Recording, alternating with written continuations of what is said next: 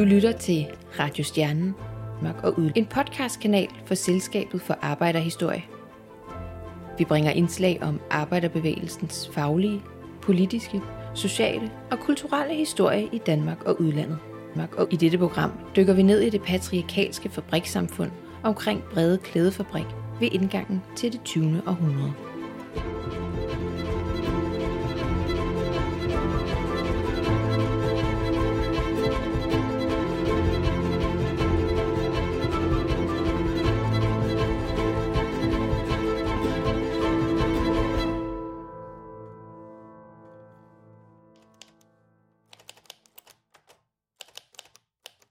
Færreste københavnere aner, at der kun en halv times rejse fra hovedstaden ligger en fabriksby, som er ideel i enhver henseende.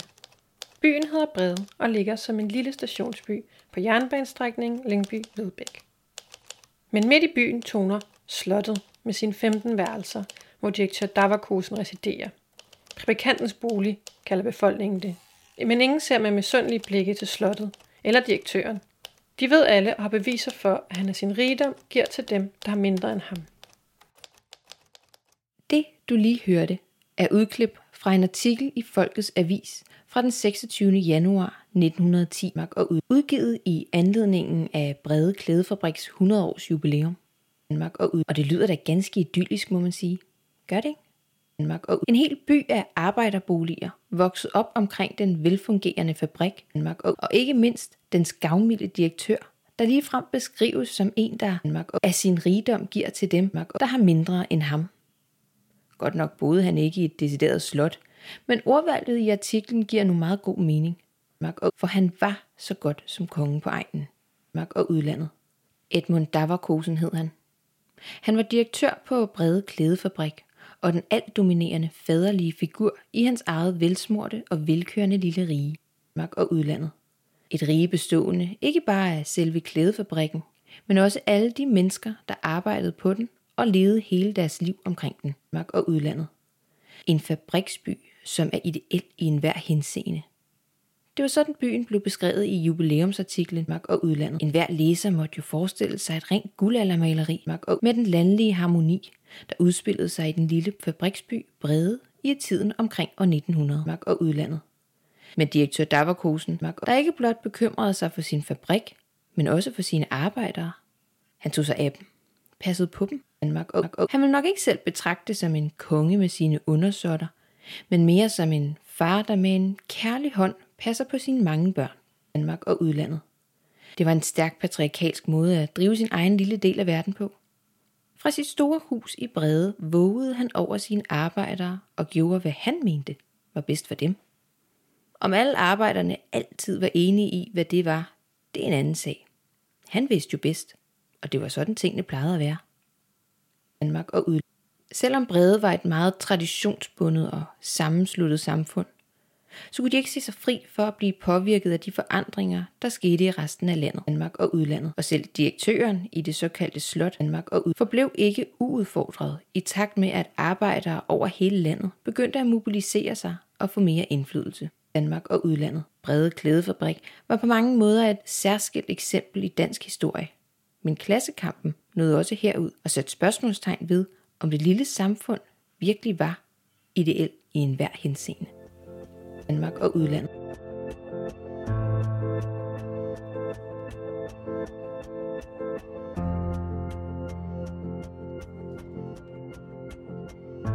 Det er stadig muligt i dag at se stedet, hvor flere generationer af arbejdere har levet deres liv omkring fabrikken Danmark. Og mange af bygningerne fra tiden ligger stadig ved Mølledammen, et stykke uden for Lyngby, Danmark og ud.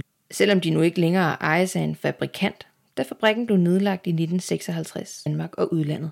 I stedet hører de i dag ind under Nationalmuseet. Værsgo.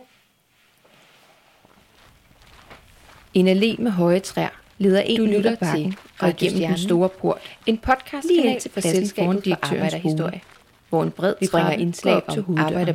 En podcastkanal for selskabet for arbejderhistorie. et særligt stort område. Vi bringer indslag Fra sit hovedhus i midten har direktør Davarkosen kunne se ud på fabrikken i den ene retning, og stalle og arbejderboliger i den anden. omkring ved indgangen til det 20. århundrede. På bagsiden af hovedhuset leder dobbelte glasdøre ud i en lille park med velfriseret græs, træer i snorlige rækker. Vi bringer indslag om arbejderbevægelsens faglige. På mange Politiske, måder har udsigten social. til parken nok været meget lig, hvad mange andre overklassefamilier kunne se ud af deres vinduer. Du lytter til Hvis det altså ikke lige havde været fordi hele den ene langside af parken var flankeret af store fabriksbygninger. om arbejderbevægelse. Om sommeren var de nu meget godt skjult af de høje træer, plantet hele vejen foran fabriksmuren dykker vi ned i det patriarkale. Men når bladene faldt af om vinteren, kunne man se ind til den anden virkelighed fra den fine have.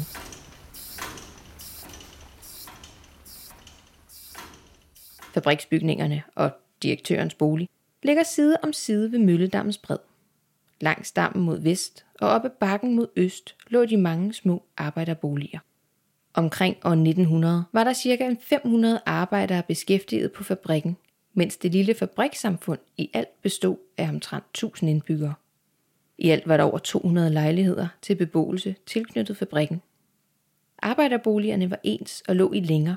De var enten et- eller toværelses lejligheder med hver sit køkken med rindende vand. Huslejen den lå på en krone om ugen i 1910 for de toværelses, mens ugifte og enker måtte ligge 60 øre om ugen for deres etværelses. Hver lejlighed havde et lille stykke have til at plante grøntsager til eget brug. Kun få længere af de fine små arbejderhuse er dog bevaret i dag.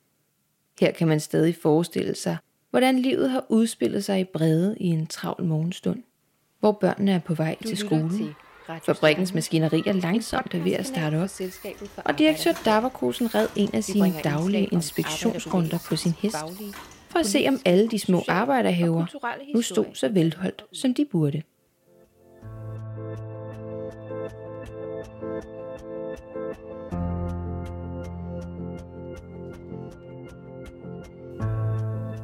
At klædefabrikken på denne måde skulle ende ud med at danne centrum for et helt lille samfund, var ikke skrevet i kortene fra starten. Tilbage i 1819, 100 år for inden at Daverkosen i avisen blev beskrevet som direktøren i sit slot, var en mand ved navn Johan Karl Modevig begyndt at lave klæder i en lille fabrik i Bredgade inde i København. Med tiden steg omsætningen, og de trange kår i Bredgade gjorde, at det ikke var muligt at udvide. Derfor opførtes Brede Klædefabrik uden for Lyngby, hvor der var god plads i 1838. Det er dog ikke en helt tilfældig placering. Ind under bygningerne løber den opdæmmede Mølleå, som giver kraft til fabrikken. Faktisk har der gennem tiden været adskillige fabrikker langs Mølleåens løb, der har udnyttet vandkraften. I 1895 blev klædefabrikken så omdannet til et aktieselskab med direktørerne Edmund Daverkosen og Karl C. Jensen. De to direktører spillede dog meget forskellige roller i forhold til fabriksbyen og dens indbyggere. Og Jensen i højere grad førte sit liv i København, boede den tyskfødte Davakosen med sin familie ude i Brede. Og i jubilæumskrevet i Folkets Avis beskrives de to direktører der også meget forskelligt. Direktør Jensens skikkelse er så velkendt her i byen. Markisen af Brede, som han populært kaldes. Direktør Daverkosen lever derimod sit liv i Brede som en enevældig konge. Daverkosen har altså været den, der havde sin daglige gang på fabrikken, og ham arbejderne kendte i deres hverdag. At blive sammenlignet med en enevældig konge lyder ikke rigtig godt i vores nutidige ører, men Daverkosen beskrives dog alligevel i positive vendinger i artiklen. Den, der første gang taler med direktør Daverkosen, bliver let stødt af hans hårde og stramme ansigtstræk. Han er nemlig en mand med en egen hård og fast vilje. Men samtidig en mand med et sjældent godt og følende hjerte over for sin arbejder, hvis ved og vel han omfatter, men for en stor fabrikant ikke almindelig interesse.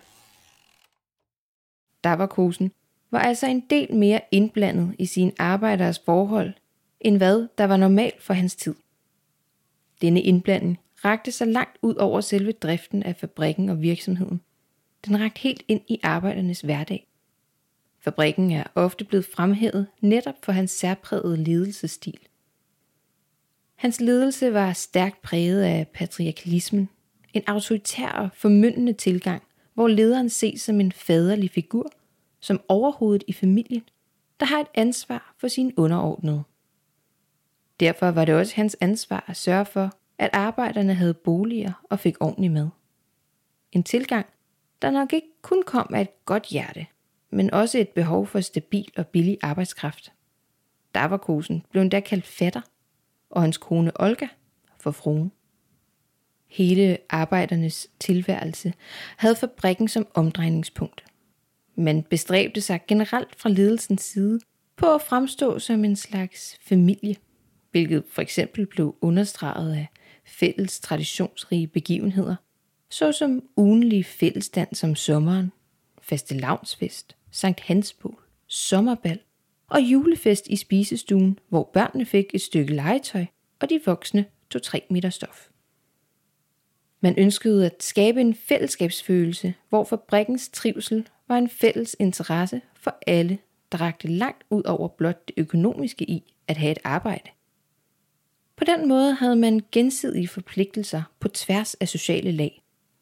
Arbejderne udførte et godt arbejde, og til gengæld passede fabrikken på dem. Et af de mange børn i Brede hed Karl Madsen, og han nedskrev i 1973 sine erindringer om barndommen.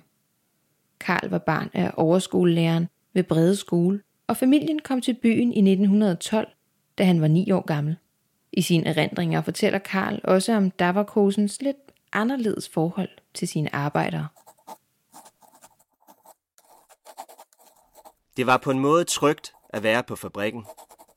For Davarkosen øgede ikke alene patriarkens magt, men følte også, og det var dengang så sjældent som nu, et ansvar over for sine undergivende, hvis intelligens og evne til at klare egne affærer han næppe satte højt.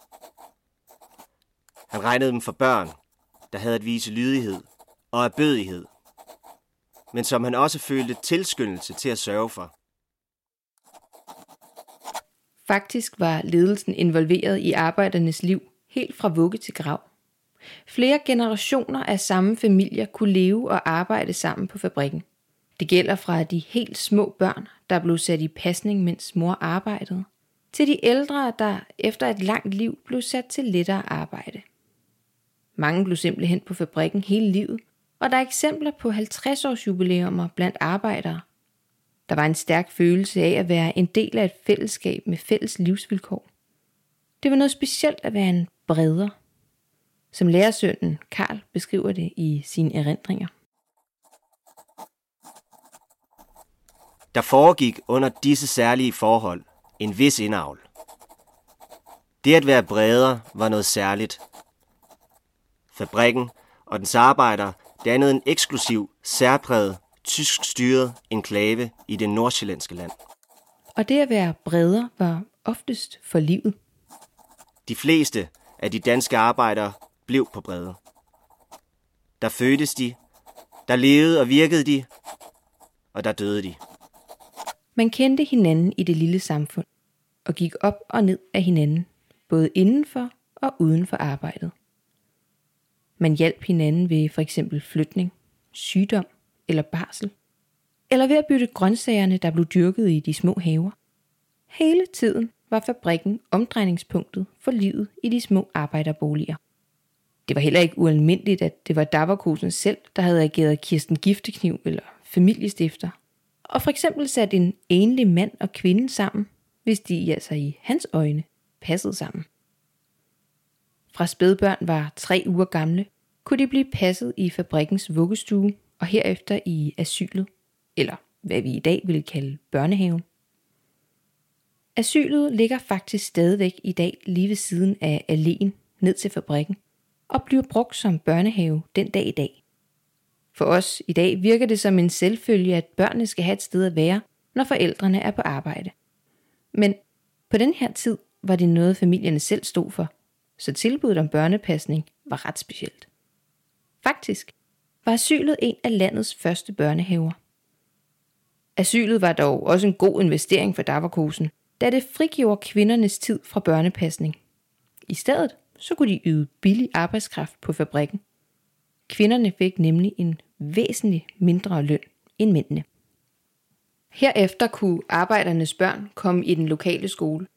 Dog havde skolen kommunalt ansatte lærere, men ligesom asylet var skolen opført af Brede Klædefabrik. Mange af fabrikkens arbejdere havde nok selv gået der som børn.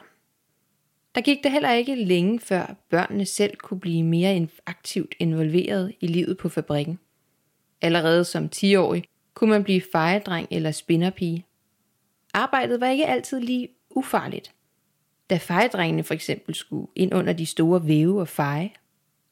Davarkosen kunne selv finde på at henvende sig til forældrene, når børnene var store nok til at skulle i arbejde. Fra fabrikkens side var det smart at få børnene i arbejde, for de var billig arbejdskraft, og så blev de tidligt indlemmet i arbejdet på fabrikken. På Brede Skole var undervisningen derfor inddelt i to skoletider. A-holdet arbejdede på fabrikken om formiddagen og gik i skole om eftermiddagen, mens B-holdet omvendt havde skole om formiddagen og arbejde om eftermiddagen. På den måde var skolen indrettet efter, at fabrikkens arbejdsbehov skulle være dækket hele dagen. Og det gik ikke, hvis alle børnene var i skole samtidig. En så tidlig indføring i arbejdslivet har selvfølgelig haft store konsekvenser for børnene. Karl Madsen, der senere skrev sine erindringer ned, var selv søn af overskolelæreren. Han havde derfor en anderledes opvækst end børnene fra Brede, og beskriver, hvordan hans egne forældre forarvedes, da en af arbejderdrengene kom fuld i skole. Jeg husker meget vel deres forfærdede og forarvede reaktion, da Vilhelm kom i skolen en eftermiddag, som han havde arbejdet på A-holdet i spænderiet om formiddagen. Drengen var stiv af druk, og måtte bukseres til hvile i et kammer oppe i lejligheden, hvor han blev smidt på en madras for at sove sin velvoksne kæfert ud. I nutidens ører kan det lyde som et hårdt liv for børnene på Brede. Men samtidig blev der på sin vis taget mere hånd om børnene, end hvad der var normalt i tiden. Ved Davarkosens begravelse i 1918 holdt den lokale pastor en tale, der i høj grad kredsede om Davarkosen som den godmodige fader, der passede på sine arbejdere. Her bliver hans motiver for den store indblanden i arbejdernes liv ikke overraskende malet i et meget positivt skær.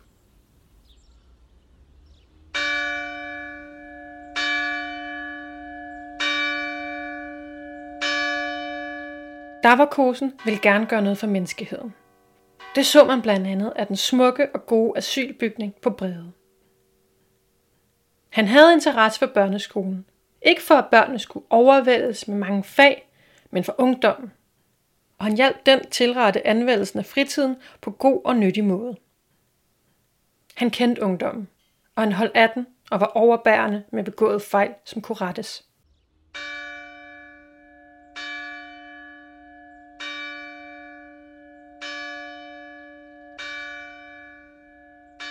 Han havde interesse for mennesket fra vugge til graven, og han nærede stor kærlighed til hele Bredes befolkning.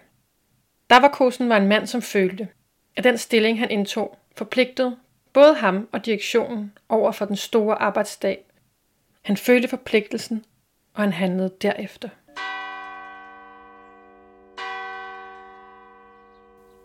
Sandt er det, at han passede på sine arbejdere men motiverne bag har nok ikke været ren og skær godhjertethed. At Davarkosen kunne have andre motiver end kun forpligtelser over for arbejderen, blev for eksempel påpeget i avisen Socialdemokraten. En skole har Hadavakosen opført ved fabrikken i Brede, fordi han på sin fabrik benytter en mængde skolebørn. For tiden ved ca. 170. Disse børn er en overmåde nyttig, men så billig arbejdskraft på en tekstilfabrik. De får fra 25 øre ind til 50 øre om dagen. Men det er ofte vanskeligt at forene skolegang og fabriksarbejdet. Særligt efter, at det nu kræves, at selv fattige vævers børn skal have en ordentlig undervisning. Når kommunen bestemmer skoletiden, kan denne let lægge store hindringer i vejen for fabrikkens udnyttelse af børnene. Men når Hadavarkosen selv holder skole og bestemmer skoletiden, kan denne altid indrettes efter fabrikkens behov. Det er hemmeligheden ved Hadavarkosens skole. Så kan man jo kalde skolen veldedighed eller praktisk fabrikspolitik, ganske som man synes. Med asylet har det sig på samme måde. Arbejdernes hustruer er nemlig også en for klædefabrikken værdifuld og billig arbejdskraft. Men når der hjemme i hytten befinder sig 4-5 små børn, som skal vaskes og plejes, så må have savne den kvindelige arbejdskraft. Er børnene derimod på asylet, så kommer de ikke i vejen for geschæften. Det var dermed ikke kun opdragelsen af de kommende arbejdere, som man fra ledelsens side gik op i, når man sørgede for, at disse institutioner var til rådighed. Det var også frigørelsen af billig arbejdskraft fra kvinder og børn. Ikke nok med, at fabrikken stod for basale behov som børneplejen og boligerne. Den var også indblandet i arbejdernes liv, når de havde fri. I det store spisehus ved siden af fabrikken kunne arbejderne også mødes efter arbejde ved spisesalens langbord og snakke om dagens begivenheder. Eller de kunne tage maden med hjem og være sikret et billigt nærende måltid. I 1910 kostede det 30 øre for et måltid. Fabrikken holdt prisen lav, for velanærede arbejdere var bedre arbejdere. Folkets Avis bemærker det specielle ved spisesalens meget ordnede forhold i deres jubilæumsomtale. Den store rumlige spisesal er kun adskilt fra køkkenet ved en glasvæg, således at de spisende kan iagtage alt, hvad der foregår i køkkenet. Der er intet, der behøver at skjules. Alt er probert og rent, og maden nærende og velsmagende. Der er nemlig ikke tale om en lille luet spisesal, men derimod et højloftet rum med store vinduer og frit udsyn til køkkenet, hvor maden blev lavet. I kælderen under køkkenet lå en videre en badeanstalt, hvor man for 10 øre kunne få sig et varmt bad. Man ville have sunde arbejdere, og fabrikken støttede da også hjælpekassen og sygekassen for arbejderne. Selvom der på den måde var mange fordele ved at arbejde på brede, fik brederne egentlig en løn, der var lavere end mange andre industriarbejdere i samtiden. Det er dog svært at sammenligne den udbetalte løn direkte, da man må tage de særlige omstændigheder i fabrikssamfundet i mente. For det første var alle faste udgifter allerede fratrukket ved lønudbetalingen, og for det andet var de fleste daglige udgifter inden for det lille samfund samtidig fastsat lavt fra fabrikkens side der havde stor kontrol over prisreguleringen. Det gjorde, at arbejderne generelt havde mulighed for at opretholde en bedre levestandard end eksempelvis deres københavnske modstykker. For eksempel kunne de købe fabrikkens tekstiler til lavere priser, hvorfor de ofte var bedre klædt end den gennemsnitlige arbejder i tiden. Et eksempel på, hvor stor kontrol ledelsen egentlig havde med arbejdernes økonomiske situation, er, da arbejderne opnåede en lønforhøjelse på 1 krone. Her blev huslejen blot hævet med en tilsvarende krone, hvorved det egentlig var lige vidt for arbejderen. Det er interessant at se, hvordan fabrikken for sine arbejdere udfyldte mange af de funktioner, som senere blev udfyldt af velfærdssamfundet. Funktioner, som vi i dag tager for givet, men som langt fra var en selvfølge dengang. Der blev sørget for billig børnepasning, gratis lægekonsultation, og tilskud til at spise i spisehuset. Selv når arbejderne strækkede, sørgede Davakosen for, at børnene stadig fik mad i spisehuset. Dermed var der helt klart flere økonomiske fordele ved at bo i Brede. Men den store rolle fabrikken spillede for arbejderne, både materielt og socialt, gjorde samtidig også, at en fyring måske blev det mere fatal. Man risikerede ikke bare at miste sit job, men at miste sit hjem og måtte flytte væk fra sit sociale fællesskab i Brede for at søge andet arbejde. På den måde har fabrikkens indgriben i arbejdernes liv nok været en fordel, men det har i høj grad også været en måde at kontrollere dem på. Økonomiske fordele til trods, så skal man heller ikke tage fejl og tro, at Brede på nogen måde har været et lige samfund. Arbejdersamfundet i Brede har levet i en konstant kontrast til den store rigdom, de levede side om side med i det meget lille, begrænsede område, som fabriksbyen udgjorde. I hovedhuset, få meter fra arbejderboligerne, levede man et helt andet borgerligt liv. Man var mere orienteret mod omverdenen, havde tjenestefolk og en helt anden levestandard. billeder fra direktørfruen Olga Davarkosens private fotoalbum viser forskellige situationer fra deres liv. Teselskab i haven, unge mænd, der spiller tennis, børn klædt i lange hvide kjoler og med trostrakter, der er stillet op til gruppebilleder. Der er billeder af deres udflugter til Marienlyst, Skagen, Zoologisk Have og Dyrehaven. Billeder af ryttere, skiløb, badning og skøjteløb. Men ind imellem sniger der sig et billede ind af det andet liv, der blev levet lige uden for familiens hoveddør. En arbejdsmand, der fejrer. Børn i lidt beskidte klæder foran asylet. Arbejdere, der aflæser hestevogne foran hovedbygningen. Eller arbejderbørn, der leger. Men meget fylder de ikke. Bladrede man blot albummet igennem, vil man ikke gætte, at et helt arbejdersamfund levede side om side med de elegant klædte mennesker, der poserer på de utallige gruppebilleder.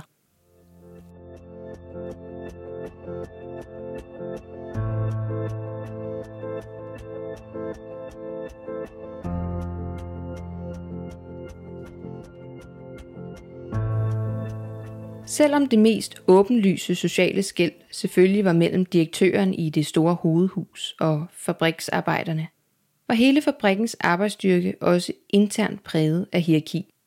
De var ikke blot en stor ligestillet gruppe. Det afgørende skæld var mellem grupperingen af mestre og funktionærer på den ene side og timelønnede arbejdere på den anden. Blandt arbejderne var der yderligere den opdeling af væverne, der rangerede over spinderne eftersom væverne skulle oplæres og dermed var faglærte. I 1831 udgjorde ufaglærte kun under halvdelen af de ansatte, men det tal var steget til over 90 procent omkring år 1900 i takt med mekaniseringen. Fabrikken prøvede altid at holde på de dygtige arbejdere, dem der var udlært fra ung alder på fabrikken.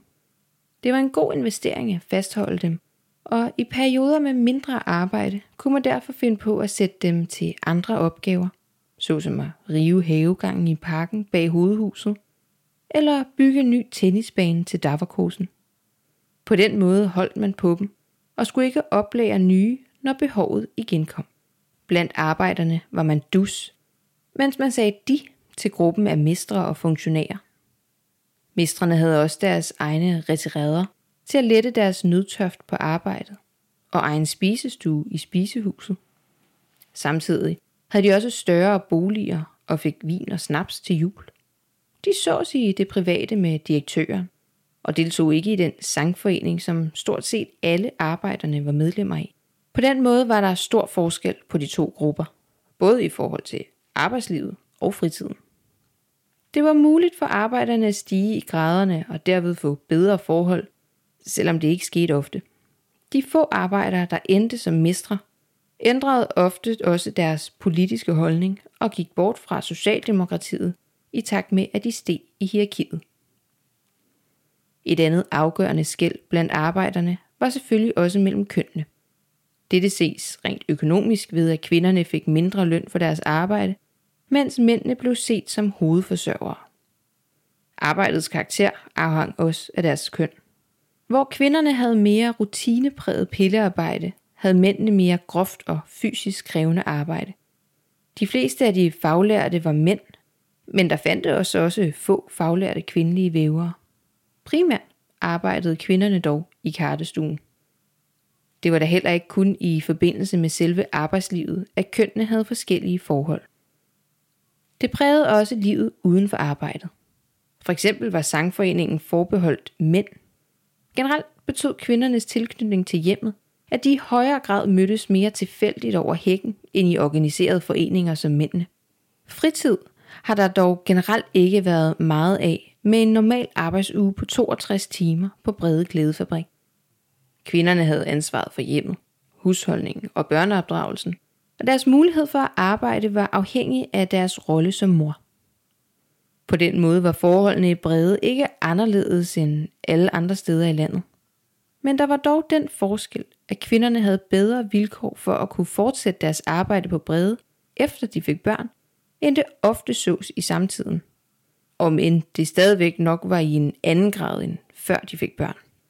Pasningsmulighederne på brede muliggjorde, at de kunne fortsætte med at arbejde, og kvinderne havde for eksempel mulighed for at gå fra arbejdet for at amme deres børn i vuggestuen.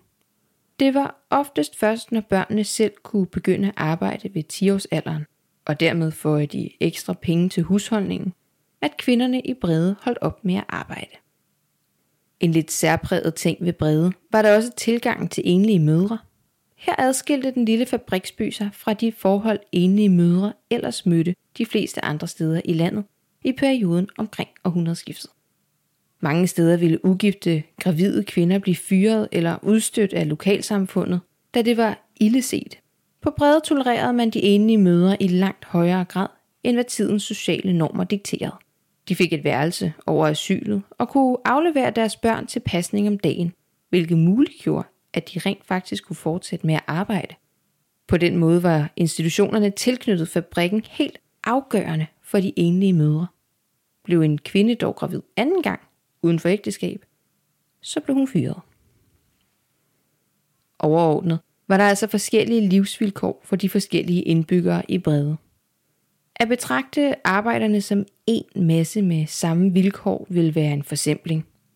Køn og hierarkisk placering på arbejdspladsen betød en hel del. Når det så er sagt, så var der alligevel også et fællesskab på tværs af de forskellige grupperinger i det lille fabrikssamfund. Og der var som nævnt en stærk følelse af, at det at være en bredere var noget specielt og særegnet, som man havde til fælles.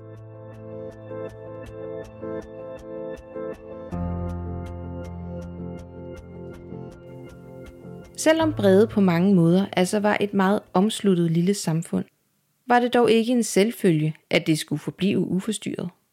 Forandringerne kom nemlig også til Brede. I slutningen af 1800-tallet måtte Davarkosen kæmpe for at holde tidens nye strømninger tilbage. Arbejdermobiliseringen var i gang i hele landet, og arbejderne skulle helst ikke få for gode idéer og tro, at de kunne blande sig i driften af fabrikken.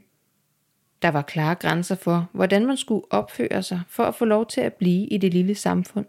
Og læste man for eksempel Arbejderavisen Socialdemokraten, så kunne man blive fyret.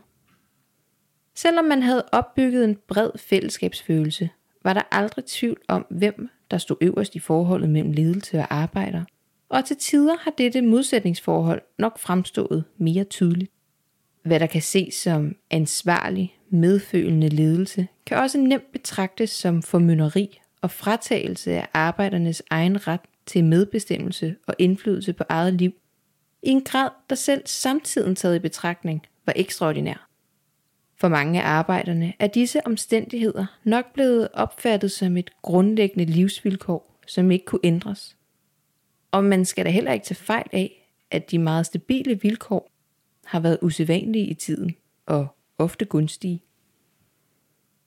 Alligevel har der dog været dem, der har kæmpet for, at de nye strømninger, som arbejderbevægelsen førte med sig, skulle komme til det ellers så omsluttede samfund i Brede. Da lærersønnen Karl flyttede til egnen i 1912, var det blevet normalt at læse Socialdemokraten. Men han gengiver de historier, han som barn hørte, om hvordan tilstanden havde været blot en generation tidligere i slutningen af 1800-tallet. De mange små sangforeninger og klubber af den ene eller den anden art havde noget med politik at gøre. Vi havde ganske vist aldrig haft en socialistlov her i landet, som de i sin tid havde det i Tyskland, men arbejdsgiverne og de fine havde Socialdemokratiet. Mange af de her sangforeninger havde den baggrund, at arbejderne ville kunne komme sammen for at snakke politik. For ikke at blive ille set, hvor de arbejdede, lavede de for eksempel en sangforening, hvor de nok sang, men mest af alt politiserede. Jeg kan huske, at Vilmand, den gamle socialdemokratiske sovnerådsformand, fortalte om, hvorledes han i sin barndom var med til at distribuere Socialdemokraten til læser i Brede og Lundtofte. Der var ingen, der turde holde bladet og få det bragt med landposten. Vilmand smuglede avisen ud til Brede Indelukke, en lille skov eller park ved fabrikken, og gemte et aftalt antal eksemplarer i et stendige. Når det blev mørkt, hentede en tillidsmand dem og bragte det farlige blad til de illegale abonnenter på egnen. I januar 1898 var der da også sket et markant skift, da bredeafdelingen af Dansk Tekstilarbejderforbund blev oprettet. Godt nok skærpede det fællesskabet arbejderne imellem, men samtidig markerede det også skældet til ledelsen på en ny måde. Det blev da heller ikke så godt modtaget af Daverkosen, for en fagforening passede ikke just ind med den patriarkalske styreform på egnen. Han straffede arbejderne for denne frækhed ved ikke at lade faste lavsfesten afholde den følgende måned. Egentlig formåede den nye fagforening ikke at ændre grundlæggende ved forholdene i brede, eller ved arbejdernes mulighed for indflydelse. Et godt eksempel på netop det er den landsdækkende strejke, som Tekstilarbejderforbundet organiserede i 1905 med krav om højere løn. På brede blev arbejdet også nedlagt, og egentlig vandt fagbevægelsen strækken på landsplan. Men som nævnt tidligere fik denne sejr ikke nogen egentlig indflydelse på bredernes økonomi. Godt nok overholdt Daverkosen aftalen og hævede lønnen, men han fik pengene tilbage i egen lomme ved også at hæve huslejen med et tilsvarende beløb. På den måde havde arbejderne på Brede et meget mere begrænset handlerum end så mange andre arbejdere. Andre steder rundt omkring i landet havde arbejdsgivere ikke på samme måde indflydelse på så mange aspekter af deres ansattes liv. Der var Kosens rolle over for arbejderne var ikke blot deres direktør, men også boligudlejer, skoleudbyder, velgører med mere. Og han havde derved helt andre kort på hånden, når det kom til handlemuligheder i arbejdskonflikter.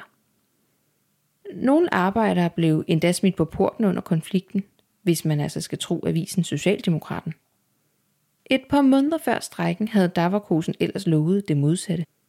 Socialdemokraten beskrev dog, hvordan Daverkosens egentlige tilgang til de strækkende arbejdere ikke rigtig stemte overens med hans udsagn. Daverkosen har imidlertid handlet stridt imod sine udtalelser, i det han uge for uge har opsagt arbejder til udflytning af lejlighederne ved bredden. De første udsmidninger motiverede han med, at han ville af med et par urostifter. Det var nemlig bestyrelsesmedlemmer. Senere har han opsagt en del gamle mennesker, hvor forskellige har arbejdet på Bredefabrik i mange år. Hensigten hermed kan kun være den at ramme, hvor det gør mest ondt. Avisen mente kort sagt, at Daverkosen udnyttede sin specielle position til at presse arbejderne. Og det er da klart, at når Daverkosen ikke kun havde magt over arbejdernes løn, men også deres hjem, så har arbejderkampen måtte udspilles under andre og til tider sværere kår i brede. Strækken var alligevel et bevis på, at arbejderne aktivt prøvede at ændre deres vilkår. Brede blev faktisk det mest synlige udtryk for den landsdækkende strække, og fabrikken blev ofte omtalt i medierne i det halve år konflikten varede. Strækken skyldtes blandt andet, at arbejdsgiverne i Tekstilfabrikantforeningen af økonomiske årsager ønskede, at væverne fremover skulle passe 3-4 væve frem for en eller to, som de hidtil havde skulle. På den måde ville en stor mængde af vævere kunne spares væk, og dette reagerede Tekstilarbejderforbundet på. At netop Brede Klædefabrik blev så omtalt i forbindelse med strækken, skyldes til dels, at Edmund Davakosen var formanden for Tekstilfabrikantforeningen. Han blev derfor hårdt angrebet af blandt andet avisen Socialdemokraten. Samtidig skyldtes det også Bredes meget unikke forhold. Det gjorde det nemlig lidt sensationelt, at de ellers så lydige arbejdere, der blev holdt i kort snor af Davakosen, nu pludselig var gået i åben ulydighed med strækken i 1905. Selvom de fleste arbejdere ikke blev smidt ud af deres huse under strækken, fik de stadig ingen løn. Så man kan let forestille sig, at det ikke har været let at få midlerne til at række og holde strækken gående længe. Lærersønnen Karl Madsen kom først til Brede syv år efter strækken, men han hørte alligevel om den meget specielle situation. Længe før vi kom til Brede, nemlig 1905, havde der været strejke på fabrikken, og i de tider var strejke ikke rituel parade. Men arbejderne blev ved, til tarmene skreg i livet på dem. Holdt ikke op, fordi afbetalingsrater ikke kunne betales, og der måtte ske afkald på tilvandte behageligheder. Det vidste Davarkosen. Og da strækken brød ud, kaldte han folkene sammen og holdt en formaningstale til dem. Den havde det indhold, at når de i deres undersåtlige uforstand endelig ville strække, måtte de i Guds navn gøre det, men deres børn skulle i hvert fald ingen nød lide. På sit gebrokne dansk sagde han, Nu kan I jo så strække, som I har lyst og forstand til. Men så længe de narestreger var ved, har I at sende jeres unger ned på spisehuset, så de i hvert fald får varm mad én gang om dagen. Det gjorde arbejderne. De er jo så vant til, at fabrikken sørgede for dem. At Davarkosen på den måde har bespist arbejdernes børn, kan ses som en stor velgørenhed. Måske endda på en måde en ulempe for ham selv, da arbejderne derved kunne holde strejken længere, når børnene fik mad. Men som det gennemgående er for den patriarkalske styreform på brede, kan handling også ses med andre motiver. Avisen Socialdemokraten så der heller ikke denne bespisning af børnene som en human heltegærning, men derimod rendyrket propaganda, der skulle lede tankerne væk fra arbejdernes ellers dårlige forhold. Avisen anklagede sågar den såkaldte kapitalistiske presse for at male et rosenrødt billede af Davakosen som velgør. Den presse, der underholdes af arbejdsgiver og kapitalisterne, har fået travl i anledning af artikler om væverstrækken. Den yder fabrikanterne daglige ovationer. Især herr Davarkosen fremhæves atter og atter som en fortrindelig arbejdsgiver. Ja, han gør os til en ligefrem velgører. Han har bygget en skole til sine arbejders børn. Han har bygget et asyl og en vuggestue, og han har indrettet spiselokaler. Hadavarkosens indretninger er forretningsmæssigt set værdeles udmærket. Hadavarkosens aviser kun rose fabrikanten som en snilgeschæftmand, men at lave ham til en velgører, det er uforsigtigt. Det har gjort det nødvendigt for os at belyse hele dette forhold, som vi ellers skulle have lavet uomtalt. Davakosens egentlige intentioner er selvfølgelig ikke til at afgøre, men de fleste af hans handlinger har i hvert fald haft en økonomisk fordel for fabrikken, og dermed ham selv i den lange ende. Han styrede med hård hånd og indtog rollen som den formyndende fader. Arbejderkampen udspillede sig derfor under lidt andre vilkår på brede, end man ser andre steder, og i lang tid var det muligt for ham at holde forandringerne for døren. For brederne, alle de mennesker, der har levet deres liv under hans styre, har det nok været delte meninger om, hvordan fordele og ulemper opvejede hinanden. Men det står i hvert fald klart, at han havde en unik position på brede som en slags lille konge i den lille verden omkring klædefabrikken.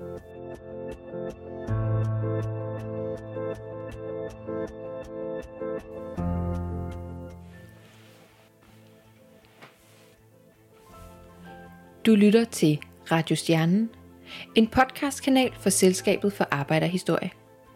Vi bringer indslag om arbejderbevægelsens faglige, politiske og kulturelle historie i Danmark og udlandet. I dette program dykker vi ned i det fabrik ved indgangen til det 20. århundrede. Pause. Jeg venter bare lige til, du har sat dig til rette i... Jeg tager den lidt tættere på. Ja. Du lytter til Radio Stjernen, en podcastkanal for Selskabet for Arbejderhistorie, politiske, sociale og udlandet. Frem dykker vi ned i det pat